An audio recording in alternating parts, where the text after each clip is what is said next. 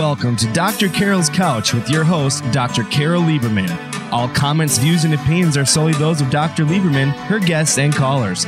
Now it's time to have a seat on Dr. Carol's Couch. Here's your host, Dr. Carol Lieberman.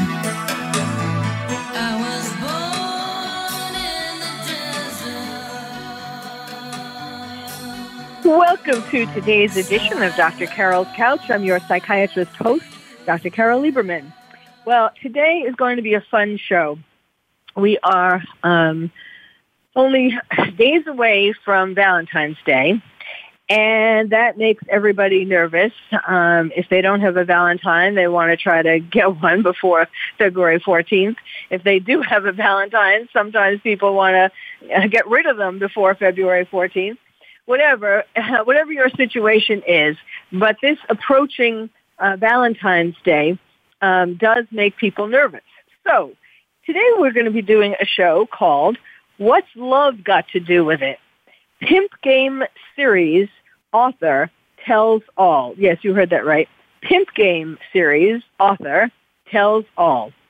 Um, with uh, COVID coming and turning the world of love and romance and dating and sex on its ear, I thought it might be fun this Valentine's Day to take another look at these topics.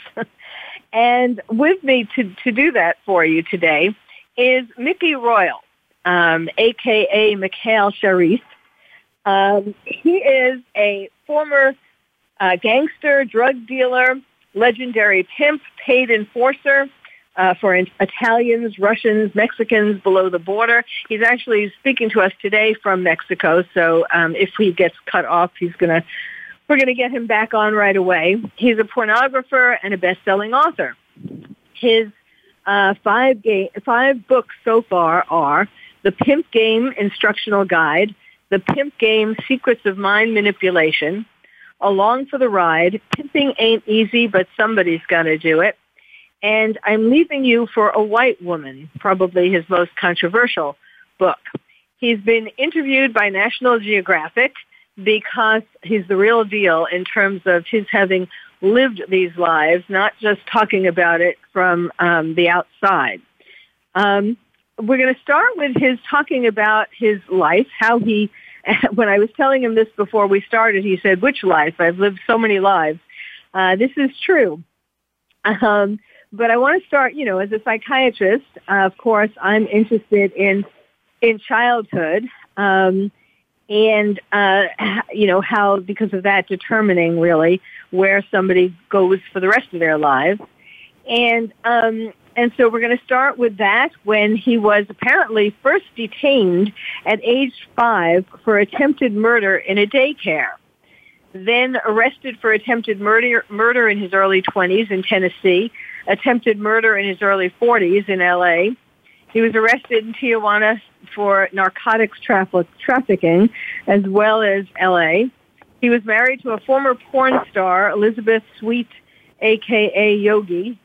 Um, she was married, she was uh, the founder, she was the girl, former girlfriend of the founder of the Crips gang. And then after his divorce, he was or is currently engaged to a former porn star, Cheyenne Fox, for 15 years. Um, very colorful life, uh, Mickey. Um, that's sort of an understatement. And um, yeah. so needless to say, you can, um, you know, you can tell us about the dark side and, uh, you know, something that something that people don't get to hear about every day. So, welcome to the show. Thank you. It's an honor and a privilege to be here. Well, let's. So, um, would you like to? Would I like what? Would you like to clear up the five-year-old story? Yes, let's start there. That sounds very interesting. Yeah. okay, I was at daycare, and it was. A, I remember it like it was yesterday. It was a girl named Chantel. She had two pigtails. She was sitting on a swing in the backyard because it was a home daycare, and it was one of those swing sets that if you swing too high, the back of it comes up. So we were just kind of swinging low. And then I was sitting next to her, trying to talk to her, flirt with her. Yeah, it starts early.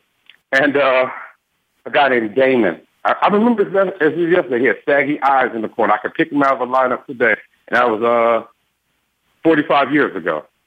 And uh he had a, a Robin, like a Batman and Robin, and he kept playing with his Robin. He wanted to show it to me. I wasn't studying him. I was I wasn't paying attention to him. I was looking at the girl. He came over there. He bit me on my chest with his hands behind his back. And that was shocking because who bites another human being? He bit me on my chest real hard to where it made a real mark and I started screaming. Then he threw me out of the swing on my face, sat in the swing, and started swinging with Chantel. She didn't budge. She didn't say a thing. So I got up crying in shock. I ran to the the yard worker who was there, like I think it was the daycare lady's daughter or something. I told her what happened. And I figured she'd get me some justice, like, you know, now he's going to get it. Because back then, we, it was corporal punishment stuff, so he's going to get a spanking. And she just told me to go inside and lay down. I remember thinking, I did the right thing, but I got punished because I don't get to play in the yard now. Now I got to go inside and lay down. So the next part of the story, I don't remember. My mother told me the rest of the story.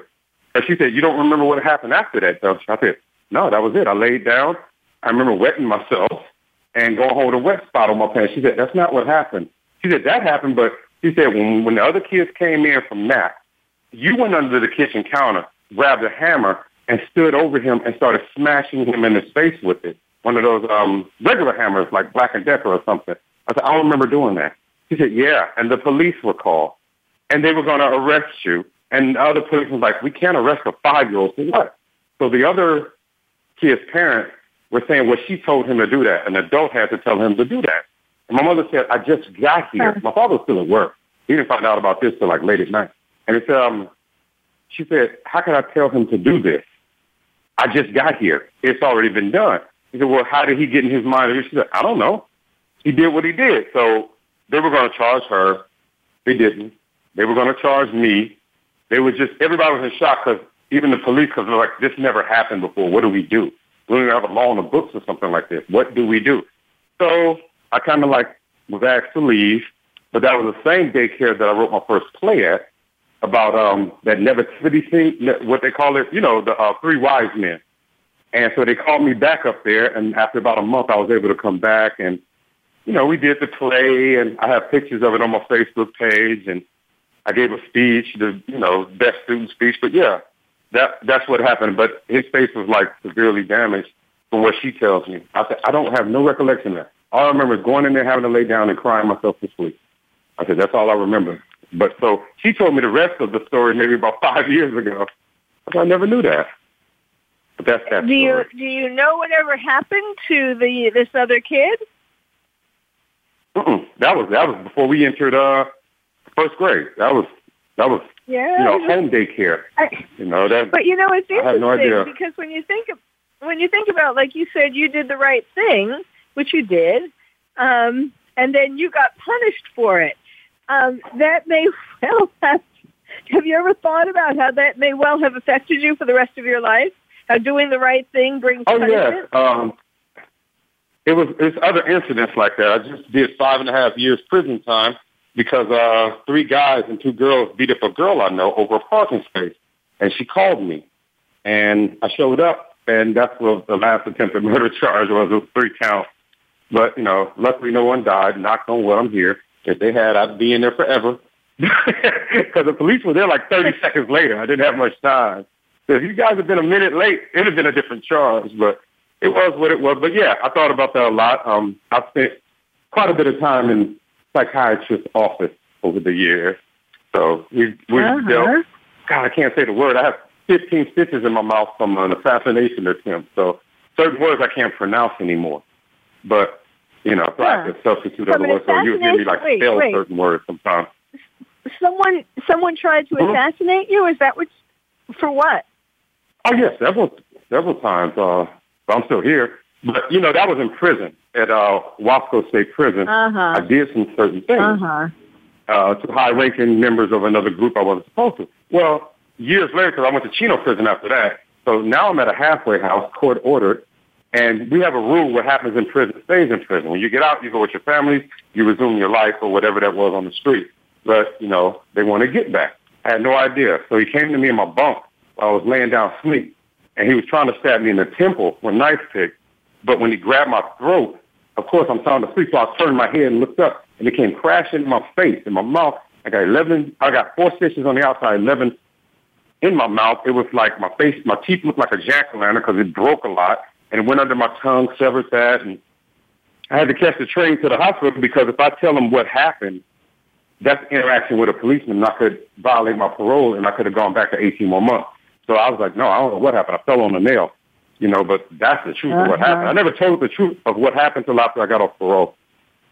Uh huh. So it well, affects now, the way I, speak, watched, you know. You what?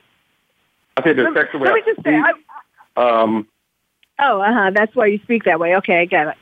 Um, I I looked at your website and um, watched the mm-hmm. various videos. They were very interesting, and um, in one of them, you talked about like how um, you and your brother ended up um, at an early age. You were teenagers. You were 13, I think, and he was 16. Um, and you ended up on the street or in the life, as you called it, um, because your mother died of cancer and your father divorced her before she died and had a whole other family, and you two were on your own. Oh no, she didn't die of cancer. She got cancer. She survived yes. it. She's still alive today, but she was bedridden, and I re- really didn't see her. I went to go stay with my aunt and uncle, and whenever I saw my mother for years, she was always in a hospital bed with those rails on it. And because she was under radiation, she wanted grandchildren so bad, and she thought it would make me sterile. So I had to look at her through glass. My auntie, she wasn't having any more children. That's her older sister. She would go in and hug her, but I couldn't hug her. I couldn't walk through that room, so I had to look through glass. So it was my auntie, she was a social worker at the time, so she's gone. My uncle, self-employed, uh, he was a sign painter, still is, in the 70s, and um, he was always gone. So it's basically just me and my brother. So, so okay. we went outside, and okay. those are the people we met. And okay, so she had, I didn't realize that. So she hadn't died, but your father, what, divorced her because she had cancer and was bedridden? Oh no, she they got divorced first. She got sick moment, you know, like years later. He divorced her because okay. she's a Leo mother and he's a Cancer man, and that was doomed from the start. Two know-it-alls okay. that's not going to budge at all. Neither one of them. All right. So okay. So in any case, so and your father, but your father remarried, and he didn't want to uh, bring you into his new family? Oh no, not at all. When my uh, father remarried, I didn't hear from him. He literally just started over, and then he remarried again. My father was married several times, and he had my twin brothers who are a year younger than my son, and he was married to her, I think, for 21 years. I call her Aunt Jackie, but she's really my stepmother. But that's what my cousins call her, Aunt Jackie. So I just picked up Aunt Jackie too. But she's really my mm-hmm. stepmother. But I was say Aunt Jackie you know, that kind of thing. How's Aunt Jackie doing, you know? Well, okay. So, so then take it from there. When you, when the two of you, now that we know the more details of the backstory, um, there you were, the two of you, basically on your own. And how? So, how did you get into the life, and how did that lead to you becoming a pimp? Oh gosh, there's so many years between that. But the first thing was uh, flight gangbanging. You growing up in Inglewood, you weren't. I wasn't an official member, but you're around it. Your friends are. You know, your friends' older brothers are. So that's all you're around. That and um, breakdancing. And breakdancing got me out of the house. I never wanted to come home because I wasn't that good at it, but I loved watching it and trying to be good at it. So I was so that that got me staying out to eleven, twelve at night. And it was 1985, and crack was a god, and you saw people buying things. Now, neither one of us so much was poor. Even was not a poor neighborhood; it's a violent city. You know, gangs. I tell them gangs in L.A. are not economically related. You know, you'll get shot by a guy in a Rolls Royce. I mean, it has nothing to do with money. So we got involved in the gang culture then because we were out all night. 11, 12. Remember, no supervision, no punishment for coming home late. Nothing like that. Uh-huh. You know, my aunt and uncle were busy. They they were workaholics. They weren't, you know, caring about stuff like that. So we got involved in well, with the gang life, you got involved in the crack cocaine selling. And that's when the big speakers came and the fancy cars and you just get sucked in. I tell people it's it's an allure, and that's how I got into the pimp game. From there, I actually joined the Nation of Islam around age 15, no, no, about 16, yeah, about 15, and I stopped everything. I had one foot in, one foot out for a while, but then I stopped. You know, I was to change my diet and all of that, but I got sucked back into the life really about 18, 19. I never looked back until I was 41. You know, it was just the allure was too strong. Going back into the life, you know, when I got into the pimp game, I came in through a, a woman taught me about that. Her name was Gorgeous. And it just kind of sunk in. But I'm, I really have a drug and gang background. You'll see me with more big time drug dealers than you will with him. That's not really a big thing in Los Angeles. It's a it's a uh, novel, not novelty, but um, delicacy. The main bread and butter of Los Angeles is drugs and gang. You know, Chicago, their thing mm-hmm. is different. But I just kind of, it just kind of fell into my lap. I started around 18 or 19, you know, through a connection to my brother. And after that, that just became who I was. Then when I met Gorgeous, she fine-tuned everything and we never looked back. And of course, pornography came after that. That's just a natural ascend or descend, no matter, you know, it depends on how you look at it. But it eventually got to that and full-time sex trafficking. I mean, just a sex trade period, you know, owning a piece of strip club, having after hours, anything to do with the exchange of sex for money. No matter, I mean, uh, swinger parties, I did that on a, a citywide level, uh, voyeur parties. It just was all sex related, sex and money related, right down to publishing magazines and things like that. So can you, well, we're going to need to take a break in a minute, but when we mm-hmm. come back, um, if you could take us sort of inside your head over those years, um, and you said, you know, you spent a lot of time with psychiatrists, so surely um, you would have gotten into, you know, how your these early experiences, particularly with your mother uh, and your father, for that matter, um, you know, his essentially abandoning you, um, how that played into each of these um, your, your transition from, you know, I mean, you could see breakdancing and gangs and crack. Okay, that's that's sort of the neighborhood. But then how you um, how you went from there to the 18 to 41 part in the life. So we'll talk about that. You know, what where your mind was at during those years um, before we get into sort of the details of them, what it was like, and so on. So we need to take a break. Um, my guest is Mickey Royal, and we are going on into the dark side of um, pimping.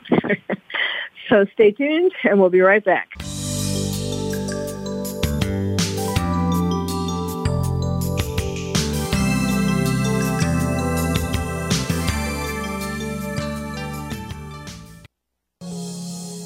Are you having difficulty coping with these troubled times?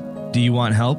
Then contact Dr. Carol Lieberman today at www.drcarol.com. Dr. Carol is a certified psychiatrist who not only has won an Emmy, but is a regular on top television shows like Oprah Winfrey and Larry King. She's here to help you through books, CDs, and helplines. Having trouble relaxing? Check out her relaxation CD. Has the fear of terrorism crippled your life? Call the terrorism hotline. And if you're having trouble with relationships, check out her book, Bad Boys. Dr. Carol wants to help you today, so contact her at www.drcarol.com or for immediate help at 1 900 860 COPE. Get help making sense of these troubled times. www.drcarol.com. These days, everyone is looking for information on staying young, healthy, and fit. The Voice America Health and Wellness Network is here to help you on your quest to better health and a better you. We talk about everything from diet, fitness, and aging to substance abuse, personal growth, mental health, and much more. Learn from our experts who cover health and wellness from traditional and holistic perspectives. Tune in to the Voice America Health and Wellness Network. Healthy living starts here. Follow the Voice America Variety channel on Twitter. Our hosts always have something to say, and we know that you do too. We tweet on today's hot topics, and you're welcome to follow us. Speak up and join in at Voice AM Variety. That's at Voice AM Variety. Stimulating talk gets those synapses in the brain firing really fast. All the time. The number one internet talk station where your opinion counts. VoiceAmerica.com. Welcome back to Dr. Carol's Couch. If you have a question or comment for Dr. Carol, dial toll free at 1 866 472 5788. Now back to the show. Here's Dr. Carol Lieberman. And welcome back to Dr. Carol's Couch. I'm your psychiatrist host, Dr. Carol Lieberman. The show today is What's Love Got to Do with It? Pimp Game series author tells all. So my guest today is Mickey Royal. We've been hearing uh, some of the highlights of his um, very colorful life. Um, I wanted to, the first question I told him I was going to ask when we come back um, is for him to describe what he meant by, what he means by, that he was in the life. So go ahead, Mickey.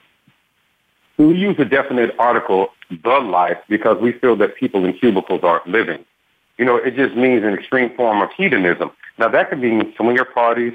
That can mean uh, you're a freelance this or that or the other. But it's basically a party type of atmosphere. That's the good part of the life. You know, the good part is getting high, you know, having what I call cocaine and champagne lifestyle or jacuzzis and floozies. Yes, that's all day long. but what you don't see about the other party is at night, in order to support that hedonistic lifestyle, you have on a leather jacket and leather gloves, and you're doing things that people don't even do in movies. And you're risking your life for the life to perpetuate the lifestyle because it's addictive and it's highly alluring. So we feel we're the only ones living, you know, so we call it the life. That could be drugs. Well, usually when you hear the life from a woman, that usually means she was either some kind of singer, rock star, or prostitute, escort, porn star. It's just a lot of sex, a lot of drugs, a lot of money, and no responsibility. We call that the life.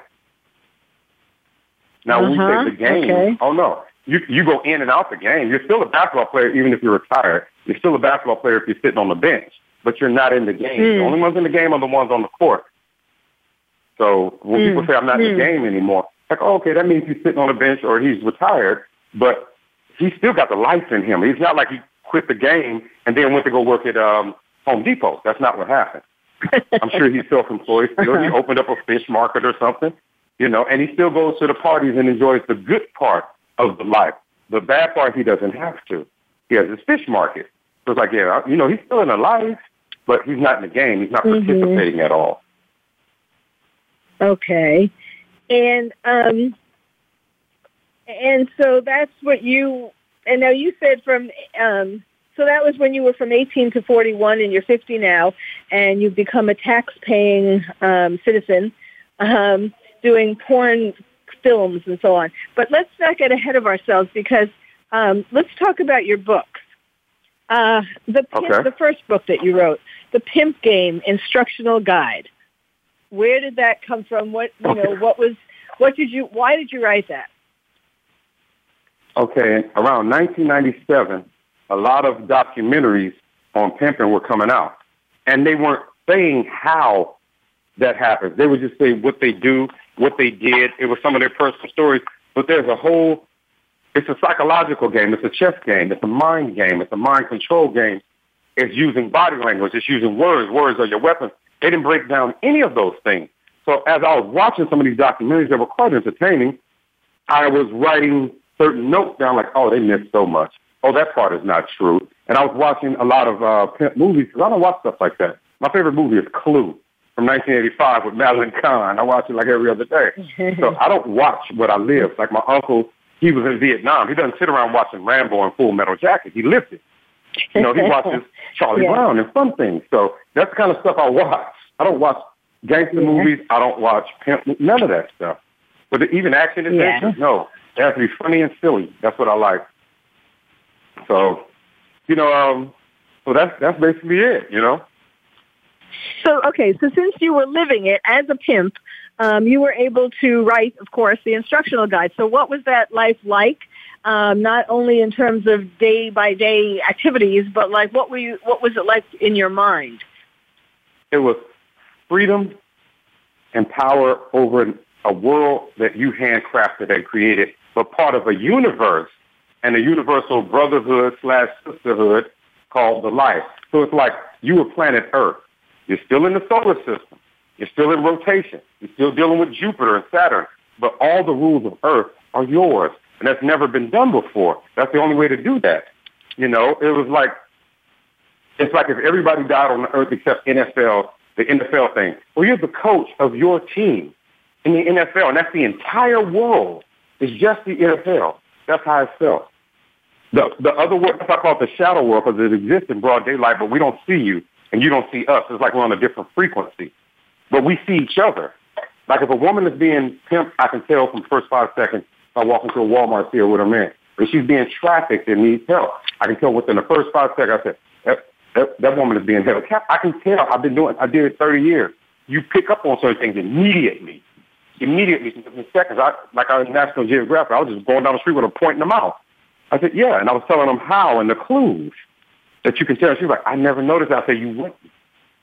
I said, you wouldn't. You know, the, the customers know. The pimps know. The other prostitutes know. We all know. The hustlers know. The dealers know. But everybody else know. You just walk past them in broad daylight like you don't see them unless it's obvious. We pick them right out. We walk right up to them. So, you know, that's, I mean, just being in it in the day-to-day life, like, it's just the allure you're caught up in. And it, was it was, it's, it's I, I don't want to sound like this, but it was really a beautiful thing. It was empowering for all involved, but also you pay for that. It's fun being in the army till you get deployed to Vietnam, till you get deployed to Afghanistan. now all the fun now stops. All the fun you had at the barracks, all the fun you had laughing at the other guy because he couldn't do all the pull-ups. See, the laughter stops now. See, this is the other part of being a soldier and wearing that uniform. And all of you are not coming back alive. But there's also a fun part, the GI Bill, you know, the paycheck, the stopper from port to port with various women having various adventures, taking pictures, eating exotic food. You know, that's the fun part. But there's also another part that you have to take care of too. So it comes with the good and bad. There's, a tail to every coin. Well, you know, you said something really interesting in one of the interviews that you did about how um, that a pimp. It's not just about having that a, that a person becomes a pimp not to have power over the women or not just to have power over the women, but to have power over the men who you are serving with these women. Could you tell us a little bit more about that? Well, it's, it's like a fisherman. You see me sticking a worm on my hook. You see me putting that worm through pain. You see me wrapping it around in an uncomfortable position. And you say, he likes killing worms. No, I don't. I know what fish are attracted to. I'm trying to catch the fish. The worm is just the product in which I'm using. I can use a plastic lure if it works. It's, it's just a lure. So the bottom woman, which is usually about, is usually older than he is, she teaches him how to manipulate and control women. His job is to teach his women how to manipulate and control men. You want to learn about a wolf, you ask a wolf. You don't ask a sheep. Your mother can't teach you anything about men. She's never been one a fraction of a second of her life. I've never been an airline pilot. Would you trust me to fly you across the sea? Well, I've never been an airline pilot one second of my life. No, it's better to talk to someone who's been an airline pilot their entire life. So he gets his, whether he wants to admit it or not, he can learn from an older pimp, but the, the nuances and the fine tuning, he has to get that from a woman who's been in the game almost as long as he's been alive. And she can tell him everything there is to do. So they kind of run this together. Like when Epstein got arrested, I told him his female counterpart has not been revealed. And no one didn't understand what I was talking about. That he can't accomplish that without a female. I said, how do you get a kid into a car? You don't say, come here, I'm going to snatch you. You offer them candy. They're not going to take candy from me. See, I'm a woman's enemy. I'm her, I'm her, she sees a man, she gets defensive. Already her defenses are up. No, it has to be someone older, someone motherly. I said she's going to be highly educated, well dressed. She's going to talk very gently. I said, that's all just a costume. I said, she's not his sidekick he's her sidekick. I said, but she hasn't been revealed yet. And then later when she got arrested, mm. how did you know that? I said, because I lived it 30 years. mm. I mean, mm. mine was in her 40s when I was in my 20s. She taught me. And I taught the ladies who came under me how to deal with men, what they want, the subtle nuances that you can get more from a man crying about your bills and your abusive so-called boyfriend that doesn't exist than you can from just having sex with him. I knew guys used to pay three, four hundred dollars for sex, but they would give five hundred, 700 a thousand. Those girls getting those OnlyFans and those cash apps, they're not having sex with those men. They just know how to ask. It's a certain way you ask where a man can't say no. So, like I told one woman, if you're a gold digger, I'm not for gold. Don't waste your time with me. I'm, I, I'm far too versed in this. But what I do is I sell maps and I sell mining equipment. And I can take you where the gold is. And I can show you how to mine it. And you'll get rich. And I'll get my percentage. But no, I'm not the gold itself. I'm the tour guide. Mm. I'm the guy who sells mining equipment. I sell maps. So. Hmm. Very interesting. All right. Um, what about the uh, second book, The Pimp Game, Secrets of Mind Manipulation? Well, I guess that's what you were just kind of okay. talking about. What about Along for the Ride? Is that the one where some woman was doing a report on pimping and came along with you? No, that's pimping ain't easy. It's like eight or nine years to separate those two stories. Along for the Ride was in my early 20s. And it talks about how I got officially into the pimp game. And it talks about my son, uh, his mom, but how I went from one to the other and how I met Gorgeous and what she told me and what we accomplished together and what we built built. And that was before the internet, but that's when you had phone sex lines. That's when you had uh, newspapers like the LA Express and the LA Weekly, and I took them from the street to in call, rented houses that I used to just call my bordellos or I used to call them stores. You know, I, I had six houses at one time and I didn't have a place to live. I was living, living in rooms, sleeping on my mother's couch or at like a cousin's house. I couldn't sleep with them because I would get my own house, rent it, and it had to be certain locations right off the freeway or the 101 because primarily we're talking about LAX, Hollywood, that area. But see, once I got like five girls in the house that, and they're working out of that house, well, that becomes their house. So then I go get some other place. Well, I'm attracting women like a magnet because each woman that's successful, she's telling her aunts, her cousins, her best friends. So mm. I had mm. more than I knew what mm. to do with. Like I had two ladies come from out of town. I said, I have nowhere to put you everything is full to capacity. So here you got like 20 plus women in six houses, two houses, I mean, four houses, two uh, condos, and I don't have anywhere to go. I have my clothes at each one of them, little bits of clothes and stuff, but I don't, I didn't have anywhere where I could just go and relax. I would sneak away to the gym. I would sneak away to the bowling alley. But no, because if I'm staying somewhere, now I got three living with me. Now I got four living with me. Now I got five living with me. It's only four bedrooms. Now I'm cramped. I can't even watch Clue and I'm doing working my job 24 hours a day, seven days a week. So it becomes their place I have to leave because sometimes when customers see certain people, especially like me with my bodyguards and stuff hanging around, they get scared and run off. Some of these people are like 60 years old and they have a lot to lose and they don't need this. So it's like mm-hmm. I was mm-hmm. being a escort crow, like a hooker crow, like a scarecrow, a scare, a scare trick. I was scaring away the customers. So I was like, I can't be around here. I have to be nearby. So I spent a lot of time in my car, like on stakeouts and stuff. So what was it like? A lot of money. Knowing that, uh, what was it like? Did you ever feel guilty that, I mean, I know you were making these girls rich, but did you ever feel guilty for like exploiting them? Because yes, you gave them a percentage and I know you were, you're talking, you, you talk about how um, it's better to give them a percentage than to take all of it and I mean, I know you had these really entrepreneur. You went about pimping in a very entrepreneurial manner, um, but did you ever feel guilty about uh, what you were encouraging these women to do? At the time, no. It's like I tell people, PTSD, post-traumatic stress disorder. People concentrate on the word trauma. What they don't concentrate on the word is post. Did my uncle have nightmares about Vietnam while he was killing people? Not at all. He's in the moment. He has a job to do. If he stops to think, he gets killed. He's doing a good job. He's getting awards. They're laughing and giggling. It was only years after he came home that the alcoholism started when he looked back.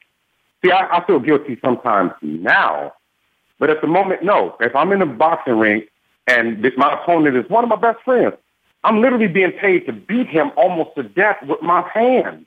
And he, he's like almost having brain damage, and I won't stop until the referee stops it. I'm still his friend. But years later, when you look back and he can't walk straight, he's like, I did that to somebody I care about for some money. But you don't think about it at the time. You're just boxing. It's just fun. You're hitting this guy as hard as you can, trying to give him permanent damage. That is your job. And this is a guy that you're not mad at. Most boxers are friends outside the ring. They get right into the ring and become sociopaths and like, that's my best friend. We grew up together. I'm about to break his neck because they're paying to see it. I mean, you don't think about it until after the fact. So no, during the time, Mhm. never any guilt. Never. I would be dead if I hesitated one moment on anything that I was doing. It felt fun. Uh-huh. It felt natural. And I got a chance to really be myself. Uh huh. And then actually after that, um, well, before we get after that was you. You, I know that your love is is really writing, and then you got a chance to do that plus put that into movies. Um, we're gonna we're we're we're next to we're a minute away from the next break, but um, maybe. Pimping, well, I like the title of the book. Pimping ain't, ain't easy, but somebody's going to do it. But but let's get to your um, in the next segment. Let's get to your uh, latest and most controversial book. I'm leaving you for a white woman because that has Uh-oh. um, very interesting psychological roots. I'm not sure why Yeah. you're saying "uh oh," but but that'll be good.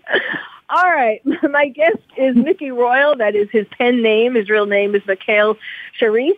Um, and we are going to get to his uh oh book. Uh, I'm leaving you for a white woman, and then also talk about porn and and what you're doing today. Maybe working. That's the, Okay. that's going to be the bottom line. You're going to tell us about how you're working for Home Depot now. we'll be right back. You're Yeah, right. Dr. Carol. Okay.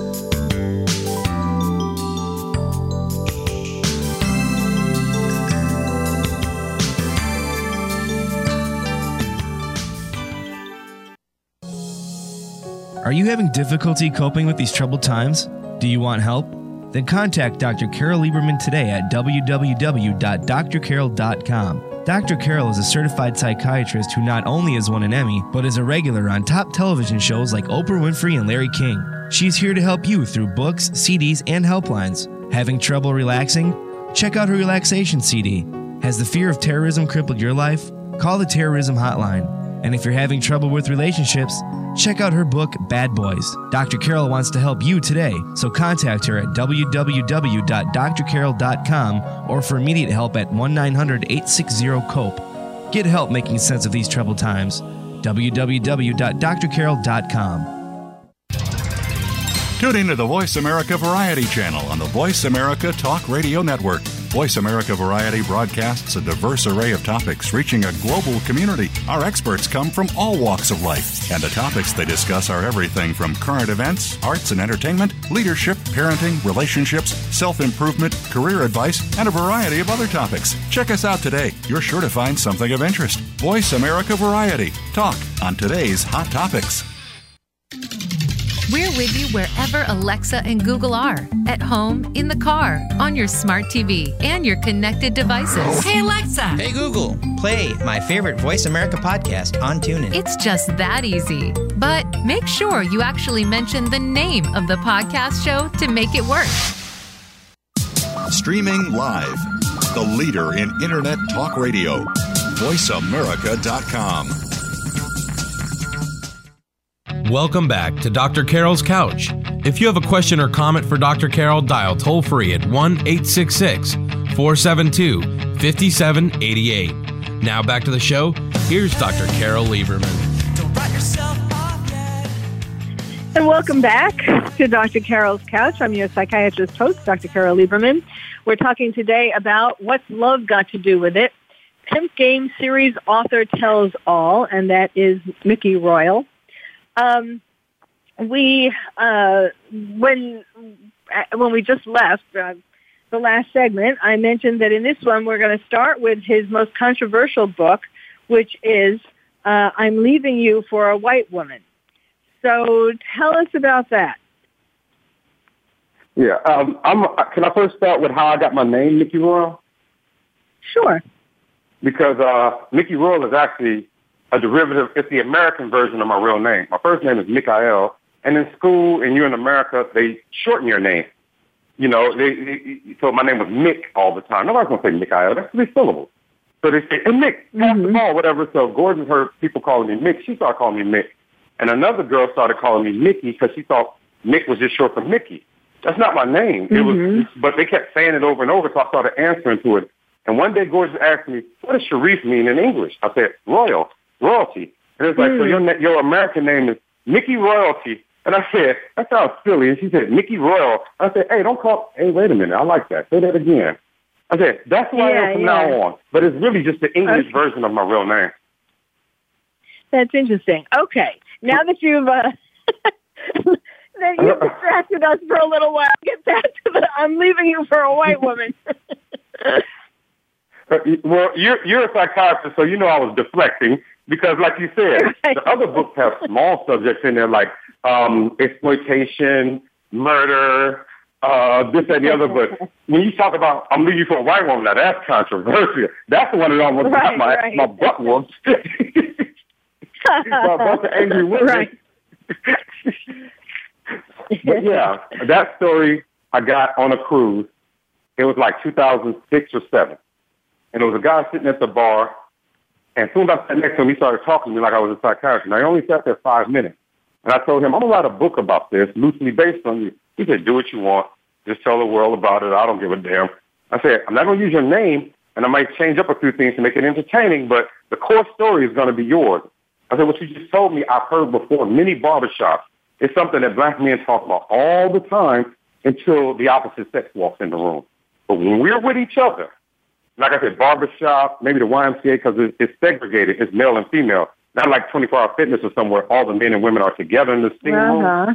But at the Y, the Uh-huh. men are on one side and we're on the other. So it's nothing but men in there. This is what we talk about almost every day. This is what we talk about at the barbershop every freaking day until the opposite sex walks in. Then it's like, Uh-huh. up. Don't say nothing. So I said, no, I need to expose this because there's a lot of men out there that are undergoing psychological and emotional abuse, and that's what it is. So the book is not about aesthetics, it's about attitude. It's about emasculation. You know, the more masculine your woman becomes, the more feminine you have to be. It works like a seesaw. You know, so I mean, Mae West and John Wayne wouldn't have gotten anywhere together. I mean, they're both alpha. That's not going to work. You know, Mae West would have to have a boy Yeah. toy. Uh, John Wayne would have to have some kind of sugar baby. That's the only way that would work. Uh-huh. But their personalities Uh-huh. would last the conversation.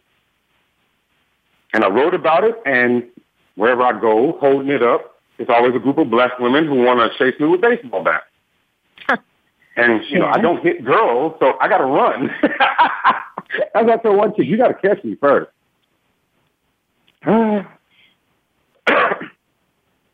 So yes, why about, um, do black? you said what? So why do black men? So explain the book. Well, the way a lot of black men are being verbally, psychologically, and emotionally abused at home. And the sad part, they don't know it because they came from single parent homes with emasculating mothers. So they think that they think this is love. I mean, if you reverse it and you have a father that's always calling you ugly, and it's just you and your father there, and you're a woman, then when you meet a man, because you relate your father to love, when you see a man, he goes, "You're ugly." You're like, "Oh God, I met Mr. Right," and that's what a lot of black men are doing. So they end up with these women who basically take the place of their mothers, and they're just killing their masculinity. And he just got to the point where he was mad as hell, wasn't going to take it anymore. And the white woman he met, it's not really an issue with her. It was just a new type of person that wasn't doing the things that he was used to. Now, when he says, I'm leaving you for a white woman, he's not leaving just his woman or his ex. He's leaving his mother. He's leaving his auntie. He's leaving his grandmother because he feels they're all in it together against him because they all come from single woman background and see men as an enemy. Well, he's a man. So if it's a bunch of sheep raising a baby wolf, they're gonna that wolf is gonna grow up to hate wolves. And it's just like with the gangs now.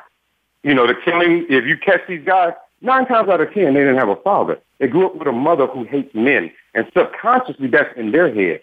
So you go out to destroy what you hate. Unfortunately, it looks, acts, walks, talks just like you.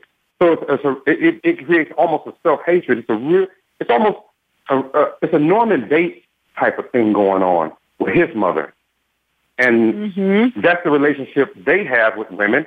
And once he noticed it because he was in therapy, and then his therapist says, you're not the problem.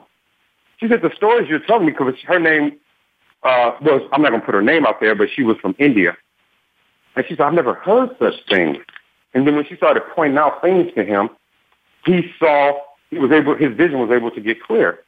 And then he met someone he loved and it worked. Now he was at the bar when I met him because the woman from his previous relationship was playing games with the visitation stuff. So he basically told me the whole story in about three minutes. And if you tell me a five minute story, I can make a 200 page book out of it. And I told him, I'm going to write this book. He said, be my guest. So I didn't put his name in it. I give clues to who he is, so if he reads it, but no. And it's very Well, you know, controversial, I see. Yeah. I mean, what what's been the reaction? I mean, so, so obviously black women do not like this book, um, but but black men say, "Yeah, I get it," right? Oh gosh, black men have been my cheerleaders. They said finally somebody stood up for us.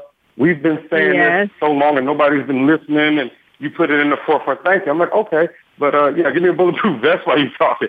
But most, yeah, the younger black women who are still consider themselves on the market, those are the ones who hate it. Now the ones 60 and above, like one recently, she said, I saw myself in this book and I learned a lot. Mm-hmm. Now I've gotten several compliments Mhm. from grandmothers like that. But mothers, oh no, they want to shoot me. The women like 35 to 45, oh no, no, no, they don't like it. They just said I was Uh-huh, lying. They just said they don't like it. And they don't like me for writing it. And I'm always tell the truth. Almost always the truth, no matter how, how bizarre they sound. I don't think he sat there and made that up. Not the way he was nursing that drink. so, um, so now let's bring this back to you, because um, would you say that your mother was a typical black woman, and do you think that she made you feel um, emasculated? Uh, she was, I think when my father left and her almost dying, I, you know how it is when things are being taken from you? Two months after I was born, her mother died. Six years later, her father died. So she's in her 20s, and then her husband left her. Then she had cancer. So here she is on her deathbed, no husband, no father, no mother, and a child she can't touch. A child can only look through her through glass for a few seconds every other month. So when she comes out of that, well, she's going to hold on tight to what she feels that that's all she has. So it creates that um, overbearing thing to the point where the son who wants to be a man rebels. So anything she says and does, he disagrees with. So it causes conflict in the house because it's like you're stunting my growth. I'm not going to grow up and be a woman. I'm going to grow up and be a man. I have to be around men. That means I have to be away from you. And it's to the point, and it was like, well, if you go away from me, you're going to leave me forever and die like everybody else does. You know, she was going through some things. So I became not just the apple of her eye. I became like the only diamond on the planet. And I, because of my personality, I didn't require such attention. I used to, I told her one time when I was 12, why don't you pretend I died and leave me alone? I just, I'm doing mm-hmm. something. I'm playing with my friends. I'm doing X, Y, and Z. I'm riding my bike. I don't need you right there all the time. So it, like I said, behind every serial male serial killer is an overbearing mother. You can go down the line. That's what the, the model psycho was built on. So, I mean, seriously, Mhm, from Hen- uh, mhm. what's his name? Uh, Henry Lucas, uh, John Wayne Gacy still lives with his mother. Uh, I mean, you can just go down the line. It's a textbook. I told them, overbearing mothers either create homosexual sons who identify with her uh, femininity as Mhm, strength, mhm. or they create serial killers. I see who subconsciously hate them. You know, so I think that's what you create with that. So that's, I mean, that's how my mother was. And looking back on it, I understand because she wasn't always like that. She got like that when those series of events happened in her life. But 10 years, it was like, hell, Uh-huh. she just lost everybody and everything. And it's hard to take care of me in the hospital for years. That must have So been the really economic uh, situation changed. yeah. And so That's when we enter what is known yes, as the that must have hood. that must have been really incredibly bad, incredibly painful. Um, but to bring it back again to you, the the saying what you said about how um, that a man who's a pimp really wants to control the men um, more than the women who are are uh, who he's pimping, um, you know, that was the way also that you could control. It was these men were like your father. I mean, you must have been furious that your father left her. Uh, he was still always coming in and out. I didn't blame neither one because it was too young for me. To, it was too. That was adult stuff. I couldn't process that. I just know I was excited to see him whenever he showed up, and it was like a Santa Claus situation. But then I got right. tired of him showing up because I knew he'd have to leave. It's like, okay, mm. you're hmm. here for two days, but there's going to come a time where you get into the car and drive off and I stand there and cry. And I don't mm-hmm. want to stand there and cry. Mm-hmm. Therefore, when you come by to see me, I'm going to be down the street. And he didn't understand why I was avoiding him. not avoiding you, seeing you. I'm avoiding seeing you leave eventually, mm-hmm. which is going to bother me. Mm-hmm. So he took it the wrong way. He was like, well, you don't see me, then I'm not going to force myself upon the kid. So he just got remarried, had other uh, other children, went off about his life. And so controlling these men who you supplied the girls to was a way of controlling him, getting him not to leave. You got these yeah, well, men, you, you got these men hooked on these women, and um, so it was a way of keeping them, unlike you were able to do with like, your father. It's like my my my women can get places I can't go. There are um, VIP parties, Hollywood parties if I came to the door, they would laugh. Might hand me car keys to park a car. But see, these women I brought with me, you know, from Sweden, from uh, France, uh, from Uganda, from all over the world, all over the city, every race in the city. See, they get invited in. So they can go up there and deal with the power players. I'm not allowed in that room because I don't have, I'm not what they want. Mm-hmm. So I thought early on mm-hmm. during that time that they could be used as worms to catch big fish. You know, and mm-hmm. I saw it as a weakness for these men. I said some people are addicted to cocaine, some aren't. Some people are addicted to heroin, some aren't. Every man walking is addicted to the product I sell. So I don't care if he's a drug dealer or a politician, which I service both. I don't care if he's an actor, a, a football star, or a bus driver. You're going to see me at the end of the night, and you're going to bring me mm-hmm. a percentage of everything you made because I have what you're addicted to by nature is what I sell, something yes. you can't refuse. If you could, it wouldn't be 8 billion yes. people on the planet. It was sticks when I was growing yes. up.